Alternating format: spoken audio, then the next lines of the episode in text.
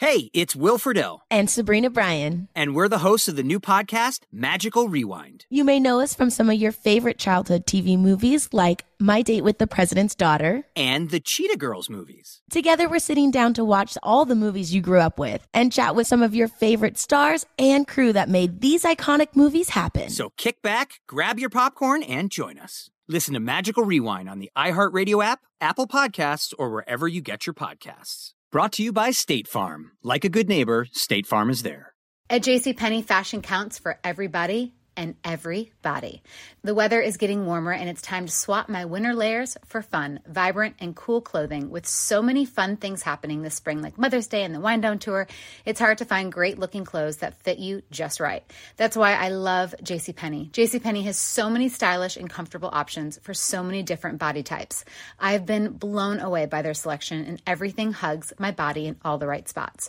Refresh your wardrobe this spring with style that gets you. Something to wear that fits your favorite moments of the season at prices that feel just as good.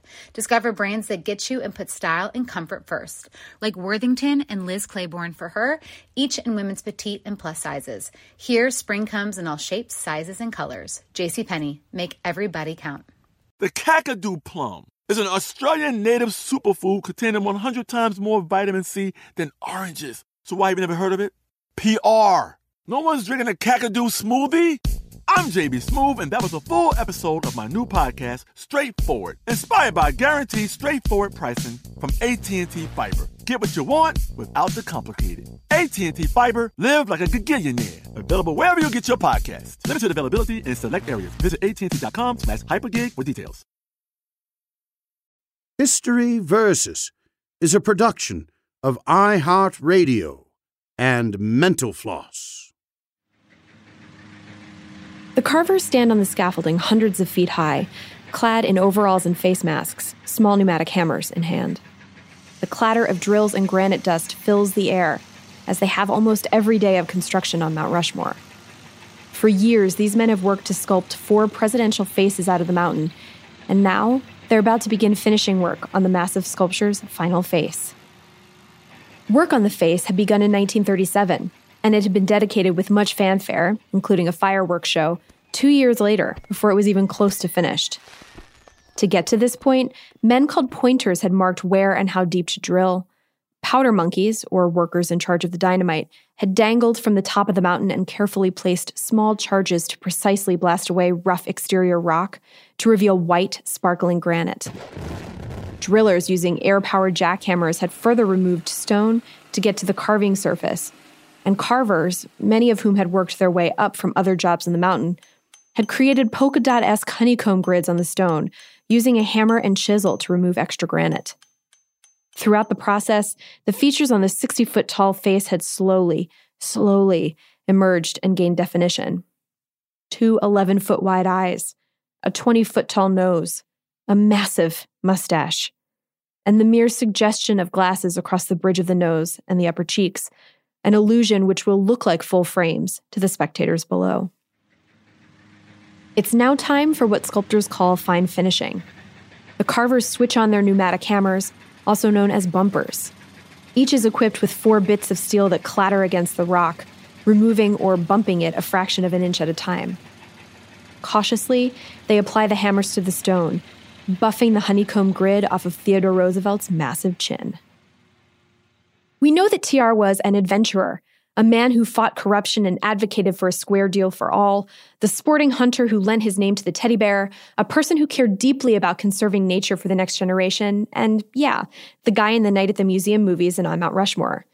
But there is so much more to Roosevelt's legacy. From Mental Floss and iHeartRadio, this is History Versus, a podcast about how your favorite historical figures faced off against their greatest foes. I'm your host, Erin McCarthy, and for this, the final episode of our first season, we're taking a look back at TR's legacy. This episode is History versus Theodore Roosevelt. Mount Rushmore is probably one of the things people think of first when they think about Theodore Roosevelt's legacy. The mountain, named for New York lawyer Charles Rushmore in the 1880s, is located in the Black Hills of South Dakota and I head there on a humid August day with the goal of talking to some other visitors about Theodore Roosevelt, his legacy, and why they think he's on the mountain. I don't know about you, but I hate striking up a conversation with strangers, so I spend a fair amount of time procrastinating. It rains and then it hails, and in the safety of the gift shop, I contemplate buying some TR socks that say, speak softly and carry a big stick, and also giving up on this whole interviewing random people thing. But when I head back outside, some interview subjects find me. They're the Popes, parents Ben and Sally, and kids Harry and Alice, and they're from London. They came here in part because Alice saw Mount Rushmore on an episode of Phineas and Ferb. Harry's favorite president of the mountain is Washington, but Alice prefers Roosevelt because he was in Night at the Museum. So, what else do you know about him besides his exploits in Night at the Museum?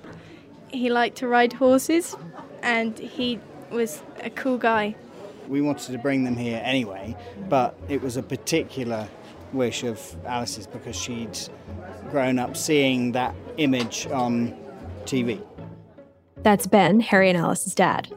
If you had to guess why he was up on the mountain today, why he was chosen, what would you say? Here's Harry. He probably just made a big commitment to the country and, and did something that people wanted to remember. Next, I chat with Lane Johnson, who hails from Texas. Lane knows all about TR's trip to the Amazon, so his response when I ask why TR is on the mountain makes sense. I would say because of his sense of adventure. Sharon Wright from Wisconsin says a lot has changed since the first time she came here. What was it like back then? Very quiet and very serene. What What can you tell me about TR?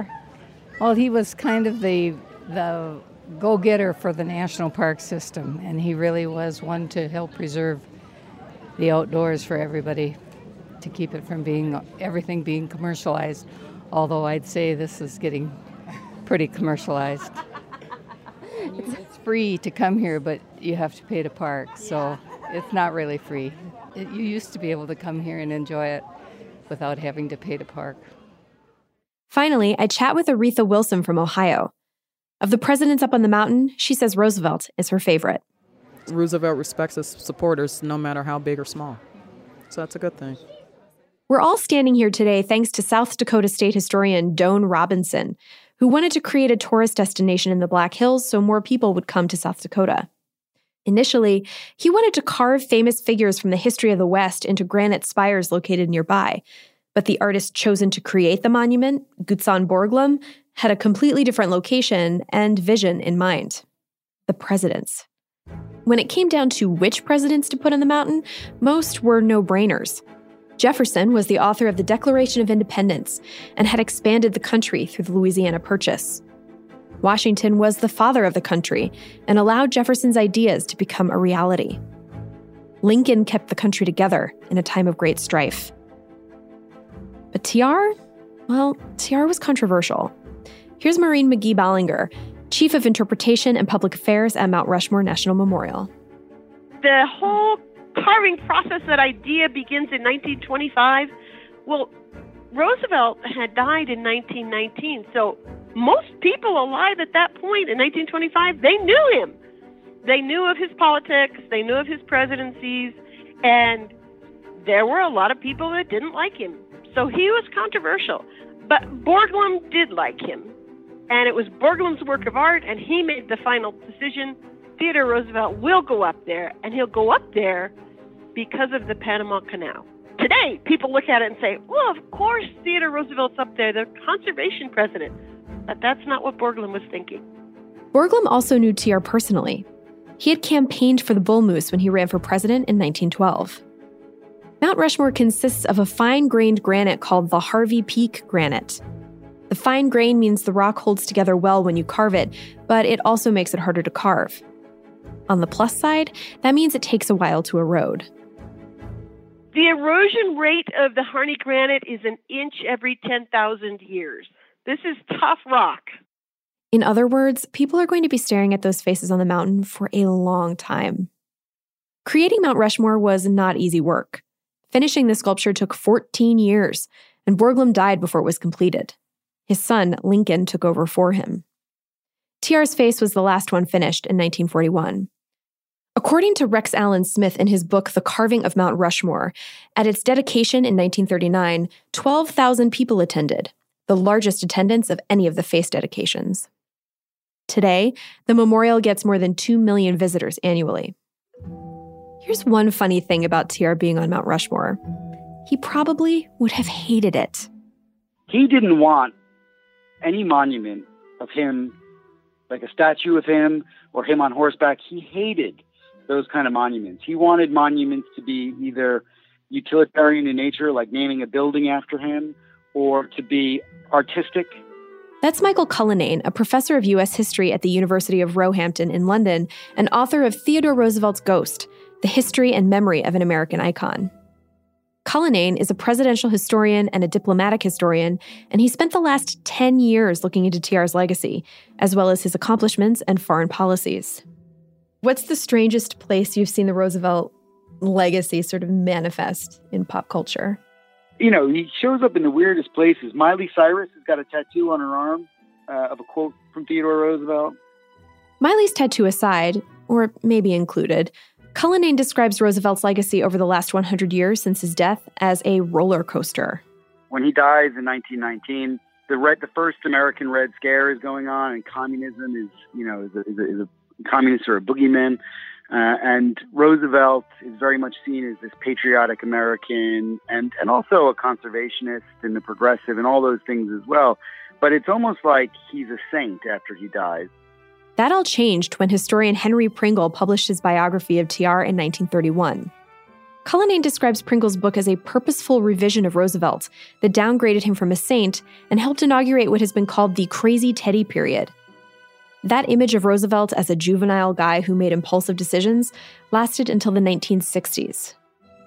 There's a reappraisal, but it never really goes back to the saintly version or or back to that crazy Teddy version. Instead, what we get is a much more moderate version, a, a nuanced man with his faults, you know, uh, warts and all, as some people say. And I think actually that's been good for the TR brand over the last few years because it means he's this really human character that people can can relate to. So he's not perfect and he's not a demon. He's something in between, which I think most of us are.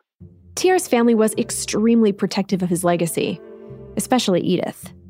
I've always referred to Edith Roosevelt as the gatekeeper of TR's legacy because she was able to pass over documents to historians she was able to restrict other um, other writers from using those documents. In fact, there's some famous uh, incidences in terms of copyright law in which Edith tried to stop people that had letters that Roosevelt wrote to them.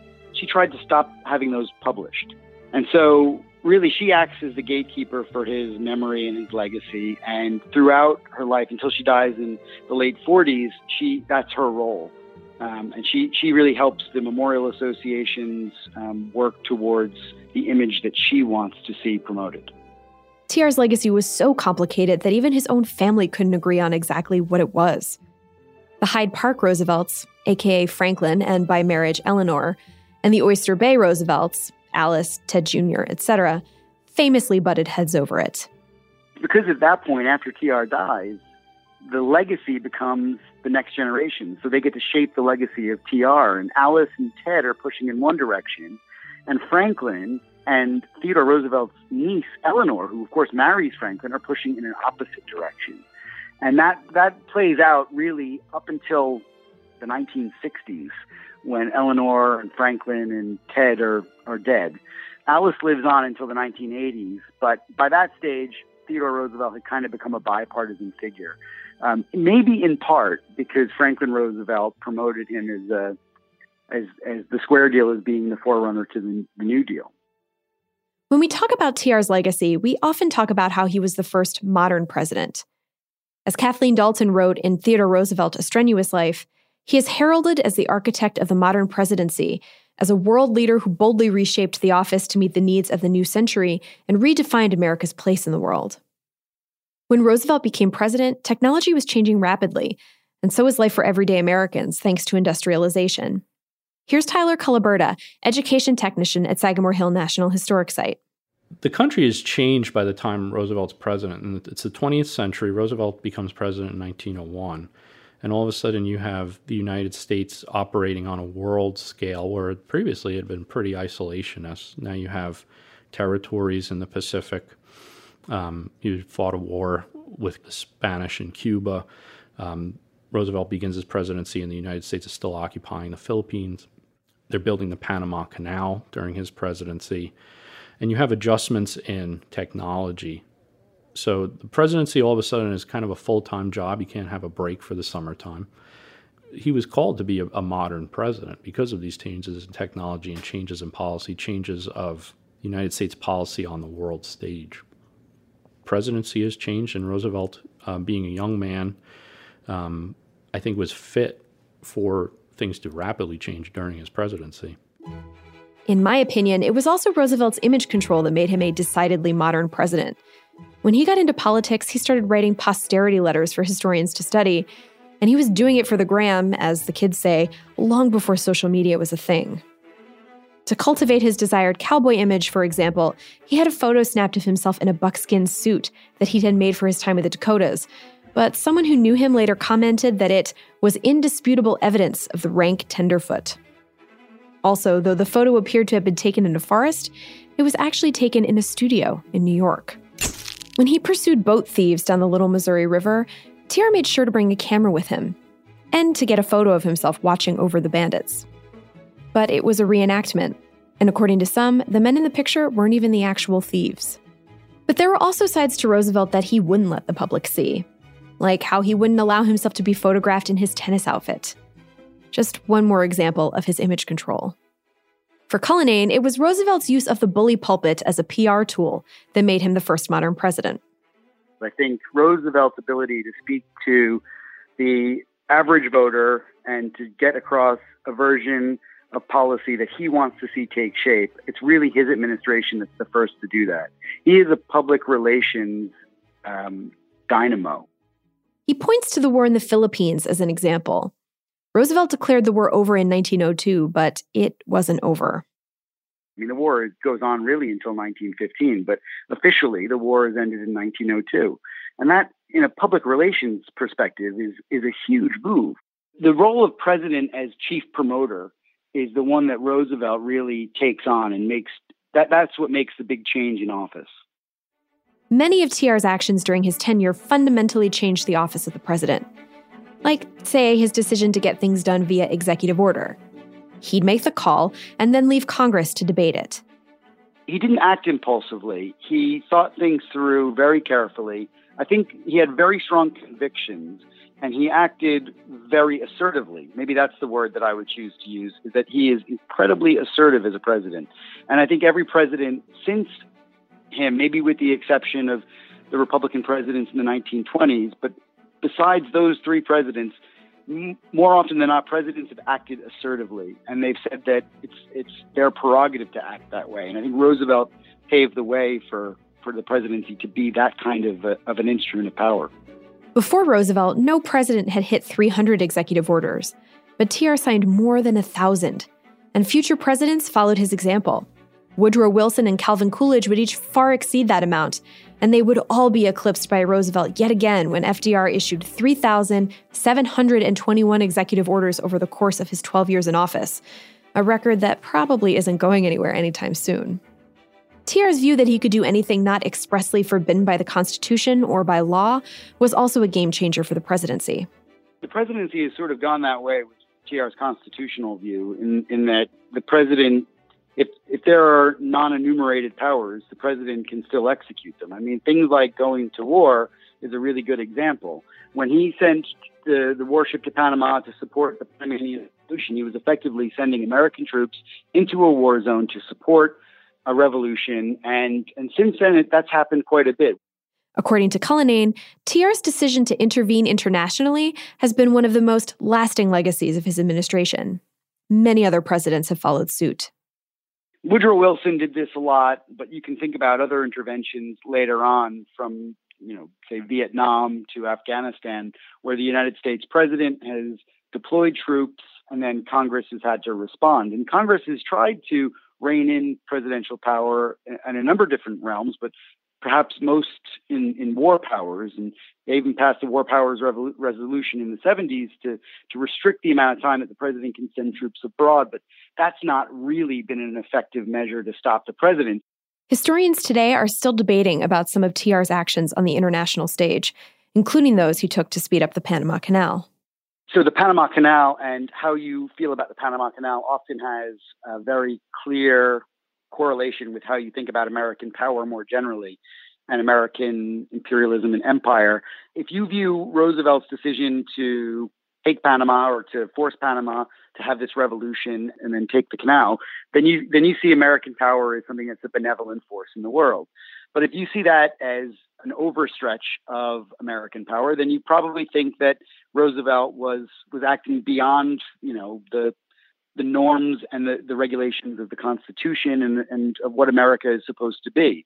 I think actually the, the Panama decision strikes at an ongoing paradox in American history, and particularly about American foreign relations, which is that either the United States is to act as an example for the world, or the United States is to actively set the example for the world. In other words, should America stand passively as an example and hope others follow suit? Or should America be more proactive? I think all foreign policies wind up putting the United States in one of those two roles. And Roosevelt very much, very much saw the United States as acting um, uh, you know, not just as an example, but setting the example for the world. And so that's that's why he acts the way he does with with Panama. It's one of those things that successive generations of politicians have have continued to debate. It's been a flashpoint. It's a really good case study to think about the differences that we have in uh, in our foreign policies. Some of TR's other actions on the global stage perhaps sent the message they meant to at the time, but didn't necessarily change the course of history. I'm talking about TR's display of American naval power, the Great White Fleet. It was showing off, and it was an opportunity to show the world that there is this emerging naval force. And there's no question that after 1909, the United States as a naval force will only grow in stature from that point on. It's a two ocean naval force. There's only one other country in the world that's a two ocean naval force, and that's Britain, you know, famed at this time for ruling the waves. So this was this was a big pronouncement on the world stage. But did it really have any effect? Did it stop Japan, for example, from taking over colonies in the Pacific and eventually becoming one of the Axis powers in World War II? I don't think so. Um, it, it certainly made the Japanese more deft at how they negotiated. It meant that foreign relations with Britain, say, for example, in the Pacific became more important. But Roosevelt's fleet didn't actually change the balance of power in the Pacific. We'll be right back. Spring is a time of renewal, so why not refresh your home with a little help from Blinds.com? We make getting custom window treatments a minor project with major impact. Choose from premium blinds, shades, and shutters. We even have options for your patio, too. Blinds.com invented a better way to shop for custom window treatments. There's no pushy salespeople in your home or inflated showroom prices. Our design experts can help you find the perfect window treatments on your schedule. We'll even send free samples directly to you. Plus, we can handle the measuring and installation for you. Unlimited window treatments installed for just one low cost. And with Blinds.com, you'll always get transparent pricing, no hidden fees. Our free shipping and 100% satisfaction guarantee can put the spring back into your step and into your home, too. Shop Blinds.com right now and save up to 45%. Up to 45% off for a limited time at Blinds.com. Blinds.com. Rules and restrictions may apply. Get in zone, AutoZone. Welcome to AutoZone. What are you working on today? My check engine light's on? Hmm, that could hurt your gas mileage. The AutoZone free Fix Finder service can help find the fix for free. This whole report for free? That's right, printed and on your phone for free.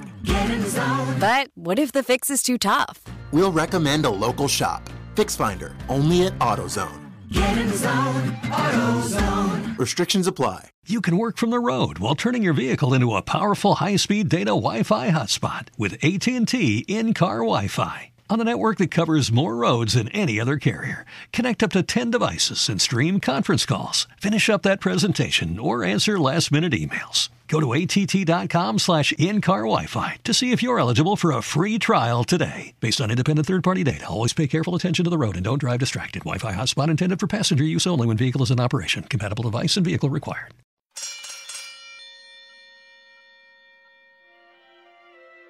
I came into this podcast wanting to show Theodore Roosevelt not as a caricature, but as a real person.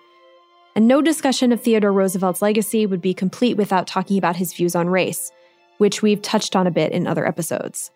Well, TR's views on race, I have to say, are probably one of the most interesting bits about him. And I don't think we've given enough airtime to his views on race. I think like we're we're living in a kind of soundbite culture where if you can't get your view across very quickly, then you know no one understands it, or they don't want to understand it. You know, and I think TR's views on race were really quite complicated, and they're presented as effectively white supremacy or um, or just plain racist, I guess. But there's so much more to it than that. Cullinane is right. I've read a bunch of books about TR for this podcast and have read that his views of race were complicated, that he had a divided heart on matters of race, and that when it came to African Americans, his attitude was enlightened. Many books seem to only touch on the subject, perhaps because TR's thoughts on race are incredibly complex. So, with that said, we won't be able to unpack all of TR's views on race here. If, after you listen to this, you're interested in learning more, I'd recommend picking up Thomas Dyer's book, Theodore Roosevelt and the Idea of Race. In previous episodes, we've discussed how TR's thoughts on race impacted how he dealt with other nations. So, in this discussion, we'll be focusing mostly on his attitudes toward African Americans and Native Americans. But before we get into TR specifically, it's important to put his views into context. We all know that TR was a curious guy who thought of himself as a scientist. So, what were the quote unquote scientific views of race at the time? To find out, I called Dr. Justene Hill Edwards, an assistant professor of history at the University of Virginia, whose focus is on African American history, the history of slavery, and the history of capitalism. There were um, scientists who were then trying to find a scientific research based rationale for um, sex segregation and for white racial superiority really in the late 19th and the early 20th centuries, um, there there was a rise in racial science and in particular eugenics, so that um, it kind of prov- provided a more kind of scientific rationale for ideas of white ra- racial purity and why that should be the standard and the ideal. And so it was really finding a scientific way to explain why uh, white superiority was good and why it should be a goal in so social policy making. Why would white people be looking for a scientific reason to prove that they were superior? Well, I mean, you're talking about a time, especially in the U- in the U.S. Uh, post Civil War, post Reconstruction, where in particular African Americans are working to really gain their civil rights. You have the increase of immigration from places like Japan, and so, and China too, a little bit. And so you have this kind of increase in kind of racial and ethnic diversity that be, begins to occur in this period. And so, and interestingly, it's not just in this this period where where you you have kind of white Americans in many ways publicly struggling with the fear and the the idea that they're kind of losing ground to racial and ethnic minorities. Dyer writes that TR grew up in an atmosphere of Victorian privilege, was bombarded from early childhood with ideas that stressed the superiority of the white race and the inferiority of non whites. And his privilege undoubtedly shaped his views of race. Now, interestingly enough, because he was born in New York City, because he was born in the North and not in the South, like in South Carolina or Georgia, um, he probably held um, what we would consider more progressive, or what his contemporaries would probably consider more progressive thoughts about race. But um, but let's not kind of conflate his progressivism with ideas of that he was in fa- favor of racial equality because surely he was not. Growing up, TR's mother had told him stories about her childhood in the South, which painted slaves as childish dependents and ignored the horrors of slavery. The tales must have had some influence on his views. He also read a lot. Dyer writes that Roosevelt gloried in Longfellow's saga of King Olaf, which celebrated the Nordic tradition, a key ingredient in 19th century theories of white supremacy, and that he was also influenced by the Teutonic myth Nibelungenlied, which he read during his time living with a German family when he was a teenager. Dyer says that its influence can clearly be seen in Roosevelt's winning of the West. Mayne Reid's books and the magazine Our Young Folks were among TR's favorite things to read, and they contained ugly racial stereotypes about Native Americans and African Americans. Darwin's theory of evolution was also an influence, as were some of Roosevelt's professors at Harvard. TR continued to read voraciously after his college career and also corresponded with a number of scientists of his era. According to Dyer, you can see all of these influences in TR's views and writings about race, which he viewed both in terms of nationality and in terms of skin color.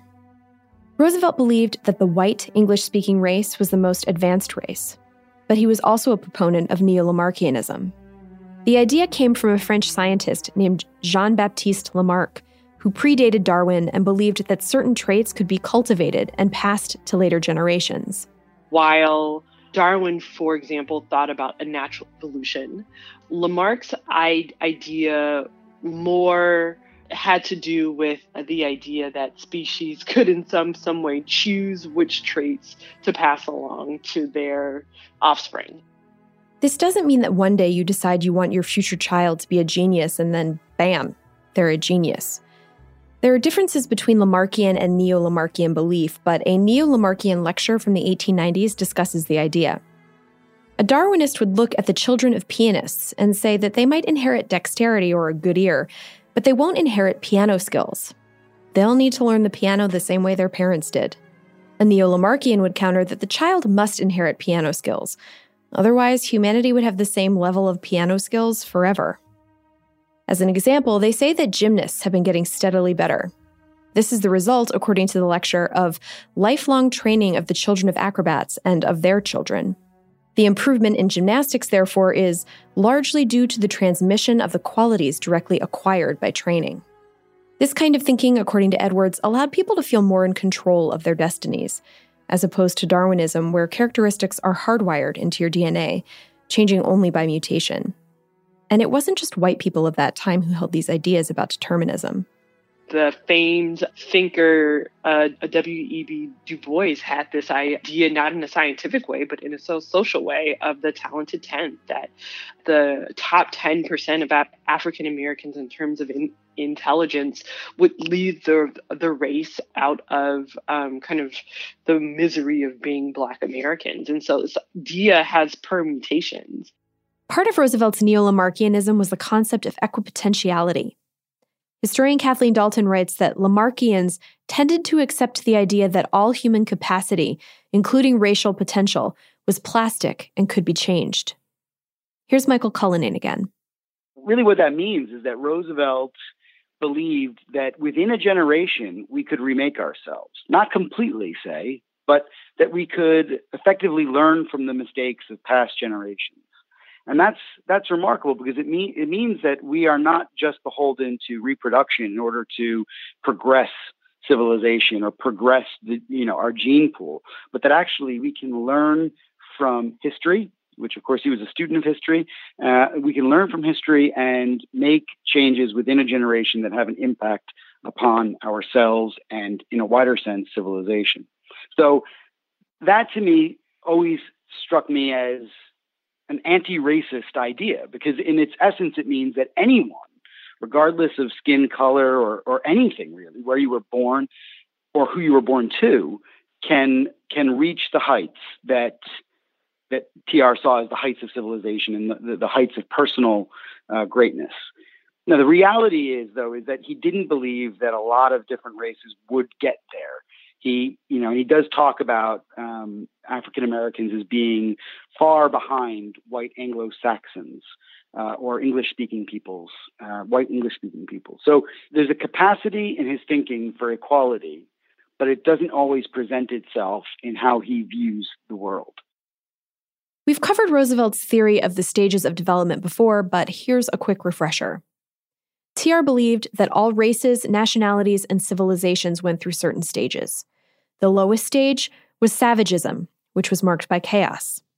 Next, barbarism, during which, in Dyer's words, military virtues were developed. Then came social efficiency, which blended military virtues with a love of order. It was followed by a stage where, Dyer writes, the great virile virtues diminished and were replaced by a love of ease, softness, willful sterility, and too much stress upon material possessions. And then, finally, the stage of decadence or death. This thinking informed his views on race both at home and abroad. Edwards calls TR's experience fighting in the Spanish American War transformative. After that war, of course, the U.S. was ceded Guam and Puerto Rico and got sovereignty of the Philippines. With his role in the Spanish American War and then his ascendancy as president, um, he presided over the not just the um, expansion of kind of U.S. ideas of de- democracy and military presence, but it reinforced the the idea that the native inhabitants of these new territories were somehow racially in, inferior and not fully prepared to participate in the democratic project and this kind of relates to ideas of kind of the, the stages of de- development and how he thought about international diplomacy. He believed that certain pe- people in certain nations were not prepared to participate in democracy, um, were not so socially and culturally prepared for that type of citizenship and participation. According to Dyer, Roosevelt believed that certain members of other races had evolved to the point where they could participate, even if their races as a whole hadn't gotten there yet.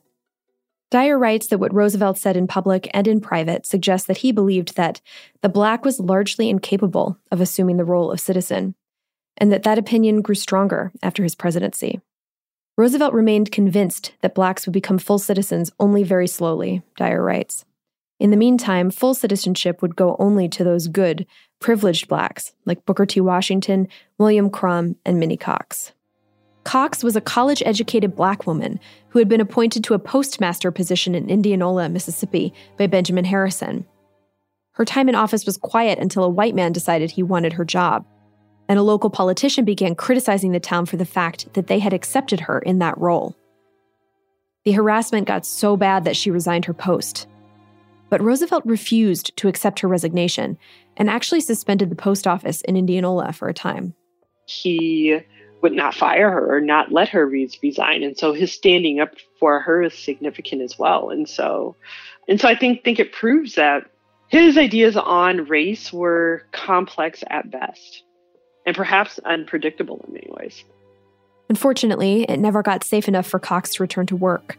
And after she and other black leaders told Roosevelt it would be impossible for any black person to serve in Indianola, he reopened the post office and appointed a white person. Dr. Crum was a physician whom TR attempted to appoint to head up the customs house in Charleston, South Carolina. The controversy over the appointment lasted for years. Dyer writes that Roosevelt hoped to enhance his standing with black Republicans in South Carolina and in the North, and that he achieved those ends. Still, Dyer notes, it would be erroneous to suggest that TR's administration had developed a policy intended to promote the cause of black civil rights. The incident stands as another example of Roosevelt's commitment to the advancement of individual blacks when political advantage coincided with ideology.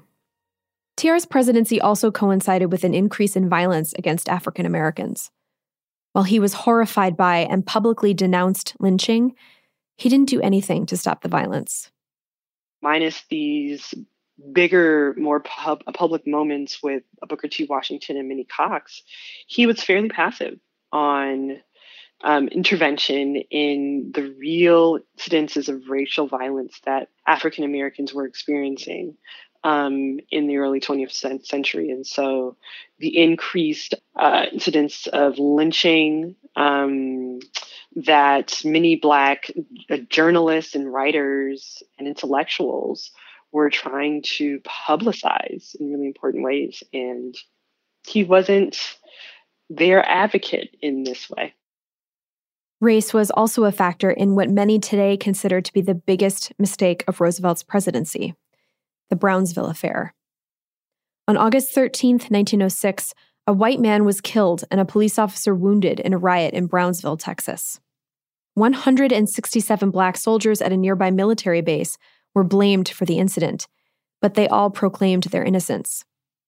Roosevelt demanded that the perpetrators be brought forward. When no one confessed or implicated a colleague, Roosevelt dishonorably discharged them all. He did not discharge the white soldiers.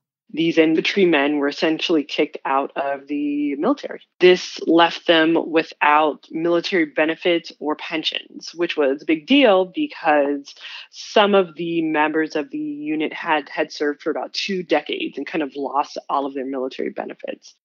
Though some tried to get him to walk back his decision, Roosevelt refused. He would not admit that he had been wrong. It wasn't until about five decades later, during the civil rights move, uh, movement, that activists rallied for and pressured mem- members of Congress to consider Roosevelt's decision. There were congressional hearings, and um, and it led to the military revoking the discharge, and the sole sur- survivor re- received remuneration for his service. But this was too late, of course. Outside the American Museum of Natural History is a statue of TR on horseback. Next to him on the ground are two figures one African, one Native American. The statue is controversial today because it presents those two figures as submissive to Roosevelt, a clear picture of racial hierarchy. The museum is addressing that and Roosevelt's views on race in an exhibition called Addressing the Statue. Some of what he wrote about Native American people, about African people, make your teeth hurt today. That's David Hurst Thomas, a curator of anthropology at the American Museum of Natural History, and he is right. Roosevelt believed that Native Americans, according to his stages of development theory, were at the savage level, and he did not hold back in horribly and falsely maligning them. He wrote that Native Americans had an inhuman love of cruelty for cruelty's sake, and would torture men, women, children, and even animals. He also indulged in stereotypes of Native Americans as drunkards. In 1886, Roosevelt gave a lecture in which he said, I don't go so far as to think that the only good Indians are the dead Indians, but I believe nine out of every ten are, and I shouldn't like to inquire too closely into the case of the tenth. The most vicious cowboy has more moral principle than the average Indian. The fact that white men were pushing Native Americans out of their homelands didn't bother Roosevelt in the least. In his view, it was destiny for the white race to take over the continent, and it wasn't surprising that the superior white race had conquered the savage Indian race. Here's Edwards. They were inhabiting land that was meant for white Americans. He's kind of inheriting a legacy from his presidential predecessors. The fact that they believe that Native American lands were not for Native Americans. As president, Roosevelt supported the allotment system, which broke up reservations and forced Native peoples onto smaller, individually owned lots with the goal of assimilating them into white society. He also said that programs like Pennsylvania's Carlisle Indian Industrial School, established in 1879, do a special and peculiar work of great importance. At these schools, which were located far from reservations, students were given new names and, quite often, baptized. They also weren't allowed to speak their native languages. In his second address to Congress, Roosevelt wrote that in dealing with the Indians, our aim should be their ultimate absorption into the body of our people. But again, Roosevelt's views were complicated. He admired the ferocity of Native American fighters and condemned white brutality against Native Americans that he had witnessed. And according to his biographer, Herman Hagedorn, he treated individual Native Americans with respect, despite his detestation of the race as a whole. In 1905, six Native Americans rode on horseback in Theodore Roosevelt's inaugural parade. A bid, according to Gilbert King at Smithsonian, who cites a contemporary newspaper, to show that they had buried the hatchet forever. One of those Native Americans was Geronimo. Though tales about him were exaggerated, the Apache's reputation meant that he was the tale parents in the American West told their children to get them to behave. But he had surrendered in 1886 he and his men had agreed to an exile of two years. They were shuttled to Florida, and while they were there, hundreds of Apache children were relocated to the Carlisle Industrial School in Pennsylvania. The prisoners of war were eventually reunited with their families in Alabama in 1888, but their journey wasn't over. The Apaches ended up in Oklahoma, where the captives were allowed to live around Fort Sill. By the time Geronimo met with Theodore Roosevelt on that March day in 1905, he had been a prisoner of war for almost 19 years. King writes that the warrior begged Roosevelt to send him and the rest of the Apaches back to Arizona, saying, Take the ropes from our hands. But Roosevelt told Geronimo that he had a bad heart. You killed many of my people. You burned villages and were not good Indians. He said he would wait and see how you and your people act. Commissioner of Indian Affairs Francis Leupp remarked, It is just as well for Geronimo that he is not allowed to return to Arizona. If he went back there, he'd be very likely to find a rope awaiting him. He was safer in Oklahoma. Geronimo had converted to Christianity in 1903, joining the Dutch Reformed Church, likely in part to influence Roosevelt. But Roosevelt never changed his mind. Later, after promising to confer with the Commissioner of Indian Affairs and Secretary of War about his case, he told Geronimo that there was no hope of letting him return to Arizona. It would only lead to more war. TR apologized, saying that he had no feeling against Geronimo. Geronimo never returned to Arizona. He died, still a POW, in 1909. According to David Hurst Thomas, Roosevelt's views toward Native Americans may have changed, however slightly, toward the end of his life, thanks in part to a trip taken out to the Four Corners in 1913. My interest, of course, is American Indians. So I looked at what he did to Indian people while he was president, and I have some real problems with that, with the Indian schools and cutting off their hair, and they can't speak their language, and kill the Indian to save the man, and all this argument. He went out to the Four Corners and took a trail ride with one of his kids, and they ended up going to Hopi country, and he wrote three pieces about that. Roosevelt observed the Hopi snake dance, a complex ritual that includes elements of handling rattlesnakes. But it was the ordinary lives of the Hopi that really had an impact on him. He called them a reasonably advanced and still advancing semi civilization, not savagery at all. He noted that there was big room for improvement, but so there is among whites. What he comes out of it saying is, you know, he didn't say he was wrong, but he says, now I can see there are things in these other cultures that deserve to be preserved. He still wanted the Hopi to be gradually assimilated to the life of the best whites, he said. But now he wanted that assimilation to be shaped as to preserve and develop the very real element of Native culture possessed by the Native Americans, which, he said, in the end may become an important contribution to American cultural life. He hoped they would be absorbed into the white population on a full equality. In Roosevelt's four volume The Winning of the West, he writes not just about Native Americans, but also about slavery. And just a warning this section includes terms that some might find offensive. Slaveholders, he wrote, were the worst foes, not only of humanity and civilization, but especially of the white race in America. The Negro, unlike so many of the inferior races, does not dwindle away in the presence of the white man.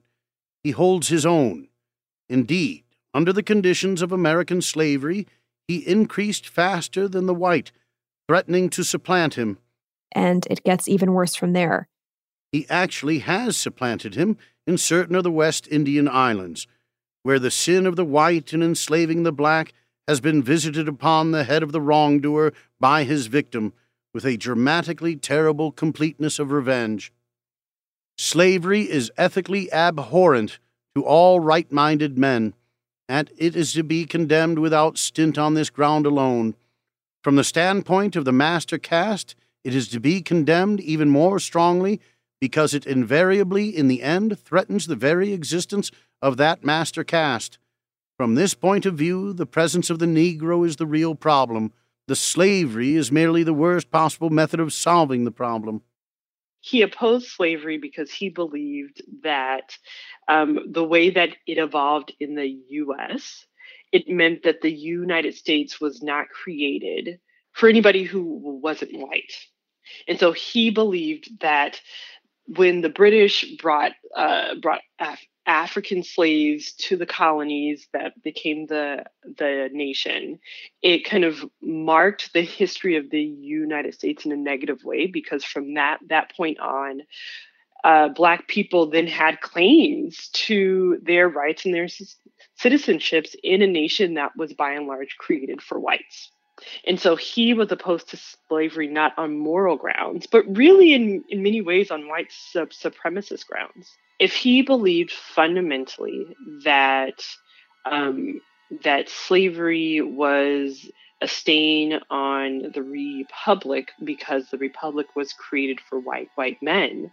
It means that ideas of kind of the west of americans dominating and taming the wild west about really ideas of manifest destiny even um, those those ideas were created by and for whites white men in particular did TR ever change his views on African Americans and Native Americans? Particularly with Native Americans and African Americans, I don't think that his his views evolved that that much. Um, while they may may have changed for him, that didn't translate into meaningful policy may, I, I... and political change for people of color. For someone who really admires Roosevelt, it can be hard to square these views and philosophies with his incredible life and accomplishments. But to gloss over this would have left us with a two dimensional view of Roosevelt and an incomplete picture of our own history. Given the many ways other historians have characterized TR's views on race, I asked Edwards how she would describe his views. First and foremost, I think he believed in white supremacy. I would hesitate to say that he's a white supremacist.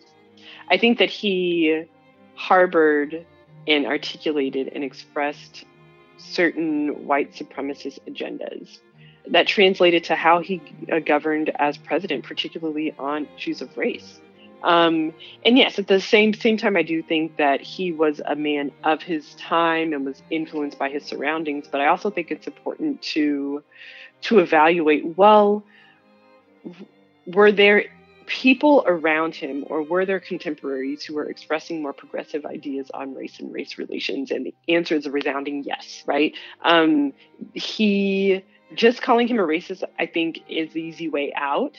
I think it's more interesting and more important to interrogate well why and how? It's easy for for us to categorize historical fig- figures in binary terms good or bad in terms of our moral perceptions of them but I also think it's it's it's true that you know understanding the time in which in which Roosevelt lived and understanding the ways in which race relations were horrible at that that time is important to understanding who he was as a president, who he was as a person, and really um, getting a fuller understanding of of his so-called progressivism, because he may have been progressive in in terms of his um, his thoughts on the economy, you know, trust busting. He may have been progressive in certain other policy ways, but on race he wasn't. That's an important part of understanding our political figures, right? We live in a country that from the very beginning has been polarized along issues of race.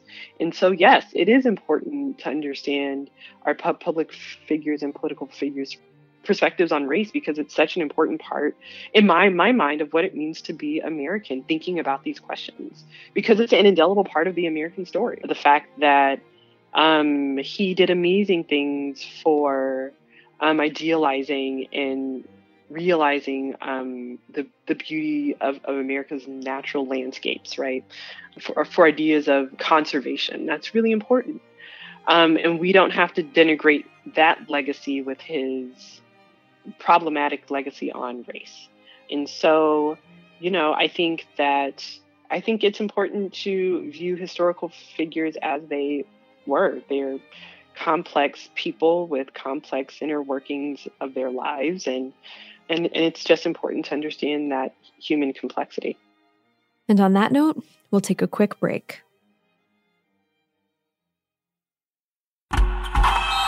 Oh, such a clutch pickup, Dave. I know, right? I was worried we'd bring back the same team. Oh, no, I meant those blackout motorized shades. MVP of the room.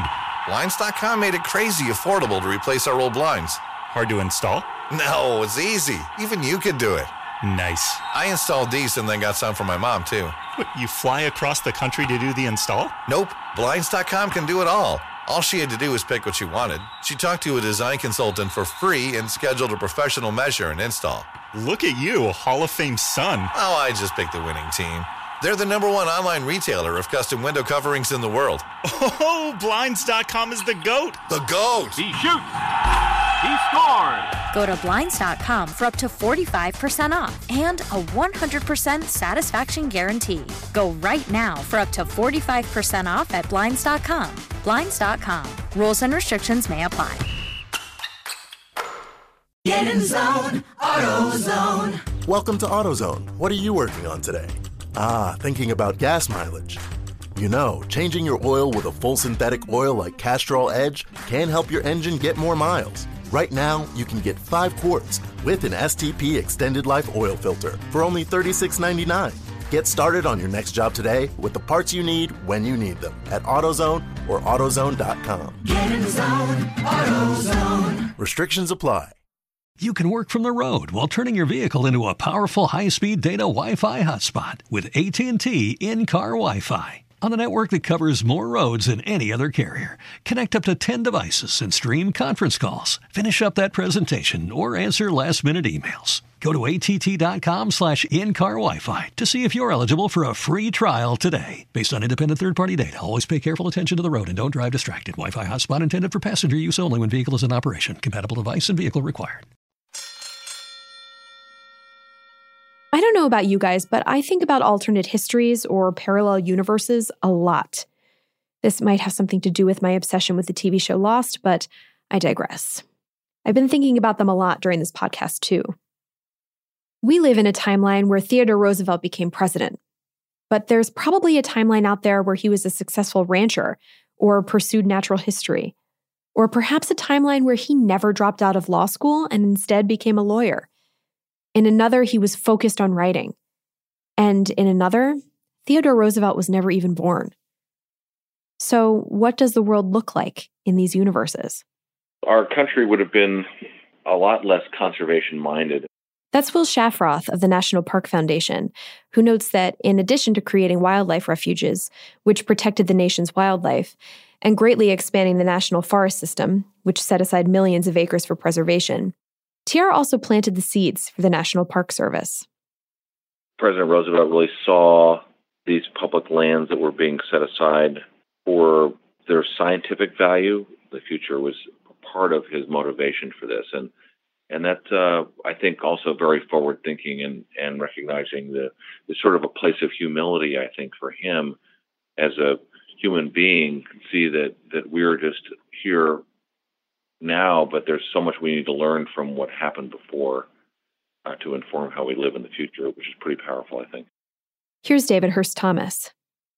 If you look at presidential actions over the last couple of centuries, what Roosevelt did with the landscape and wilderness is the most important thing that any president did between the Civil War and World War One. He was able to take those brief years of his presidency from 1901 to 1909 and make a lasting impression on this country that it's hard to even imagine what it would have been like had he not done that.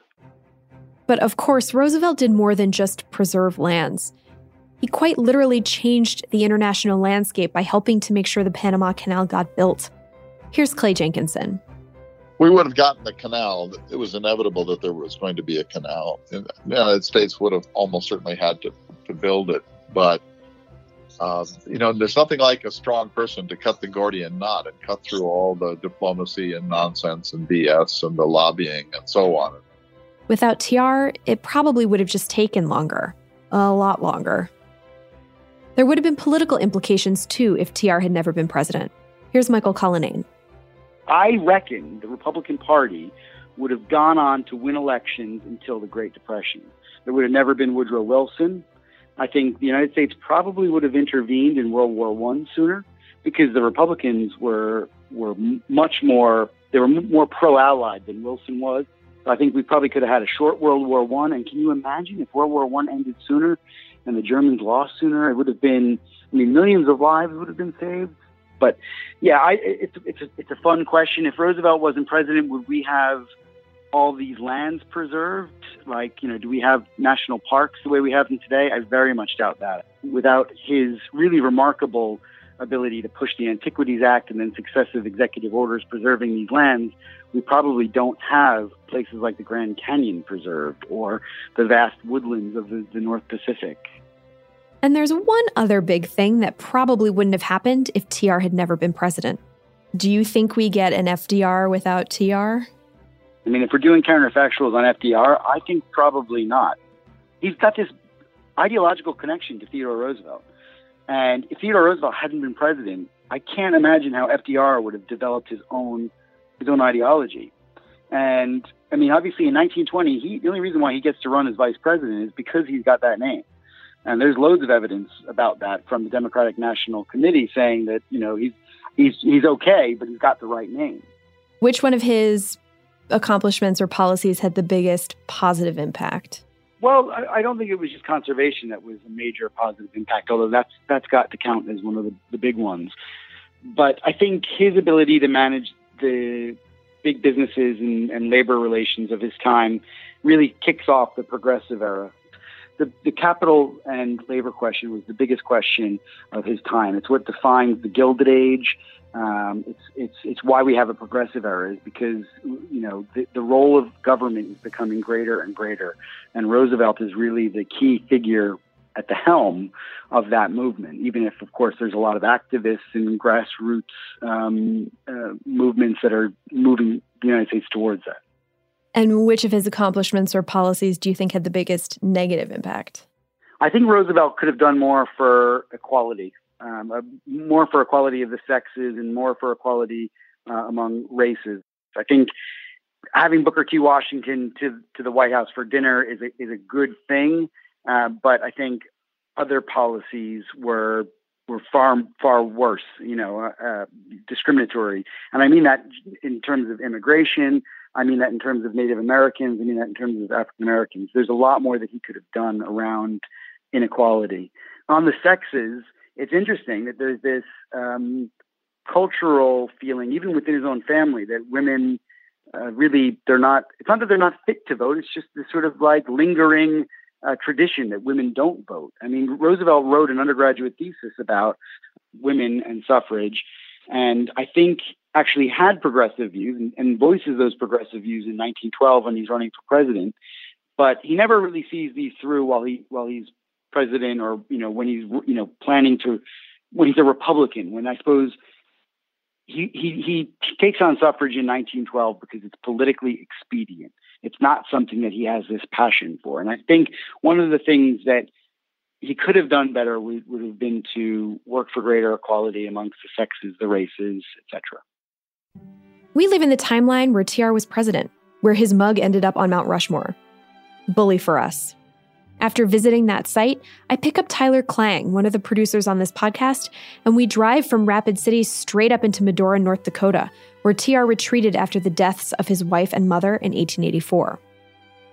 When TR came here from New York, he was clearly an outsider, a dude in a buckskin suit with a knife from Tiffany. In my all black ensemble, I too feel a little bit like a dude when we roll into Medora, population 112. Describe Medora for the listening audience. So, Medora is Medorable, I would say. I'll show myself out. um, it looks like, you know, your typical little Wild West town. There's like those storefronts or like the fronts of the buildings that are like really flat and, and square. There's just like these beautiful buttes, rock formations or something. I don't know what they're technically called. Just like around the mm-hmm. town. Medora has made much of its association with TR. Tyler and I are staying in the historic wing at the Rough Riders Hotel, which has little teddy bears dressed up as Rough Riders on the beds. There's a statue of TR as a Rough Rider, a one man TR show starring Joe Wiegand, whose voice you've heard in this podcast, and a burger place called the Maltese Burger, after TR's ranch, Maltese Cross. And, of course, Theodore Roosevelt National Park is here, with the actual Maltese Cross cabin. Roosevelt also plays a role in the Medora musical, which is described as the rootinest, tootinest, boot scootinest show in all the Midwest. Before the show, Tyler and I attend a cowboy cookout, during which steaks are cooked on pitchforks. They are literally stacked on pitchforks and stuck into a grill, and it is wild. Then we settle in for the musical, which is a variety show that features Medora's famous and infamous characters with a healthy dose of musical theater belting. It is extremely my thing.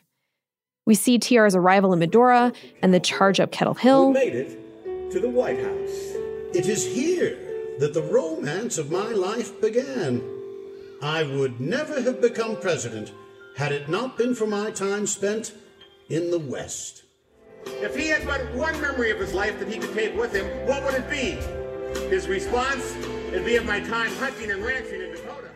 And then the show ends with TR belting out a song from The Greatest Showman. Afterwards, we chat with Ken Quiricone, one of the Burning Hills singers who plays TR. Quiricone has been with the show for eight seasons, but has only played TR since last year. We're so lucky to have that presence when he was in he was time as a conservationist, as a president. It's so awesome that we had we had that person that loved the land, loved the loved the people who mm-hmm. used land. It was cool that he used the land properly.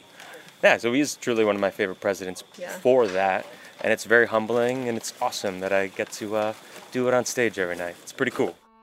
We only had a couple of days here in North Dakota before we have to turn around and make the trek back to the Rapid City Airport. Beyond visiting the Elkhorn site, we didn't have time to journey into the park, which is a bummer because we were both really, really hoping to see a bison. We opt against getting up at 6 a.m. to drive through the park and decide instead to make a quick stop at the Painted Canyon on the way out of town. Maybe, I tell Tyler, we'll see a bison there. It's hard to describe Painted Canyon, but I'm going to try. In some other timeline, it's possible that this landscape would be dotted with oil derricks or machines digging out the coal, but in this one, the one where Theodore Roosevelt prioritized saving lands like these, there are mounds of various sizes as far as the eye can see. The mounds have been worn away by erosion to reveal colorful layers. The brown and tan layers are sandstone, siltstone, and mudstone. The blue gray layers are bentonite clay, aka the stuff that's used in some brands of kitty litter, which was created by the ash from volcanic eruptions. Black is a layer of coal, and red is clinker, which is created when the layers of coal catch fire and cook the layer above it, and also a word I will never get tired of saying. Some faces of the mounds are covered in grass and trees. The sky above is full of gray clouds, and I can see distant rain. It is breathtaking. We turn around to head back to the car and. It's a bison! The bison is across the road from the visitor center, head down, grazing on grass, his tail flipping away flies. Male bison can weigh up to 2,000 pounds and stand six feet tall, and this guy is huge. In 1885, Theodore Roosevelt wrote, The extermination of the buffalo has been a veritable tragedy of the animal world. At that point, less than a thousand of the animals existed. Twenty years later, as president, he became one of the founding members of the American Bison Society, which used bison from the Bronx Zoo in New York to bolster wild herds. The bison we're looking at is a very physical symbol of Roosevelt's legacy. So is the undisturbed beauty of the Grand Canyon, the sequoias in Yosemite, the hills of Painted Canyon. As I've wrapped up work on this podcast, I've been thinking a lot about something Michael Cullinane said about how we can never really know what TR would do in situations today or who he'd support politically or even who he really was. The reality is, is he's lost to, to, to the past. The, you know, and the past is different from history. We get to make up history. The past is something that we can never recreate perfectly. And that is, that's a good thing. It means that we can learn a lot about ourselves through how we understand the past. And it's why Theodore Roosevelt's legacy is all over the place from the 1920s, because in different generations, people remember him differently. What do you think is TR's ultimate legacy? It's whatever we want it to be. Tomorrow, you know, everything might change and we might have a completely different view on Roosevelt. And whatever it is at that moment is is whatever we're interested in. And right now it's about the environment, it's about conservation. 20 years ago, it was about um, about a hero. I mean, Edmund Morris's book comes out, I think, in '79, The Rise of Theodore Roosevelt, and that was at a time when you know Watergate had happened, Jimmy Carter wasn't very popular, America wanted a hero, and so Edmund Morris provides this book about a hero. So I think you know we don't know what's going to come up in the next year, two years, 20 years. But whatever does come up, Theodore Roosevelt remains popular, and we will extract from his legacy what we want. Theodore Roosevelt's legacy might be malleable. We might never be able to really know who he was. But standing in these places he helped preserve, staring at a species he helped save, maybe we can tap into how they made him feel and why he felt it was so important to save them. And ultimately, how lucky we are that he did.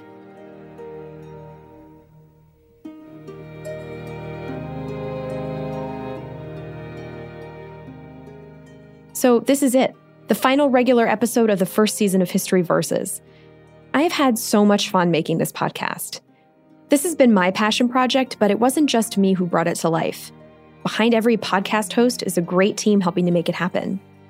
This project wouldn't have been possible without the Mental Floss staff, who helped me write scripts as well as supplemental TR content on mentalfloss.com slash historyverses, or without the support of the people at our parent company, Minute Media. And I really couldn't have done this without the incredible production team at iHeartRadio, who very patiently walked me through this process and made these episodes sound so amazing. Finally, I want to thank the experts who very generously gave so much of their time to this project. And I want to thank you, yes, you, for listening. If you have any questions for me about TR or just want to see pics of all the TR stuff on my desk, you can find me on Twitter at Erin C. McCarthy. We'll be dropping bonus episodes from time to time, and our second season will come out later on this year. Until then, speak softly and carry a big stick. History Versus is hosted by me, Erin McCarthy. This episode was written by me with fact checking by Austin Thompson, field recording by John Mayer. Joe Wiegand voiced Theodore Roosevelt in this episode. The executive producers are Erin McCarthy, Julie Douglas, and Tyler Klang. The supervising producer is Dylan Fagan. The show is edited by Dylan Fagan and Lowell Berlanti.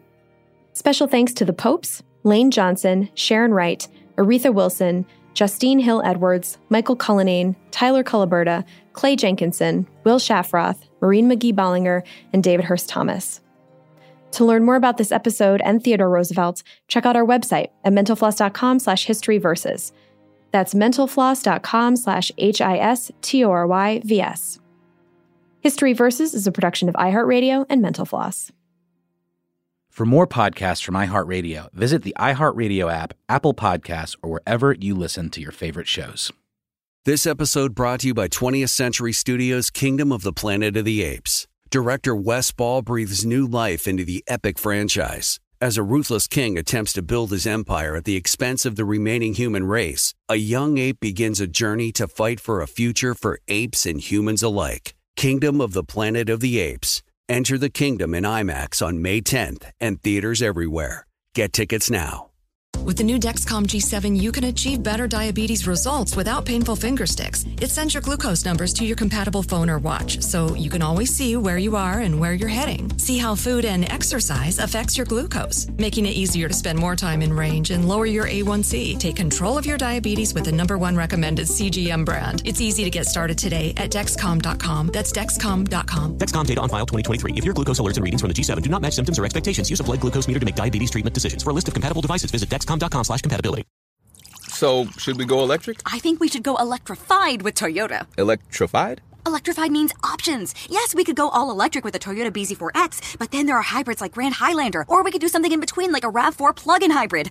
So, Toyota is electrified diversified? Yup, and with more options for reducing carbon emissions, the closer we all get to Toyota's beyond zero vision for the future. Exactly how much coffee have you had this morning? Oh, oh, oh. Learn more about our Beyond Zero vision for the future at toyota.com slash beyond zero.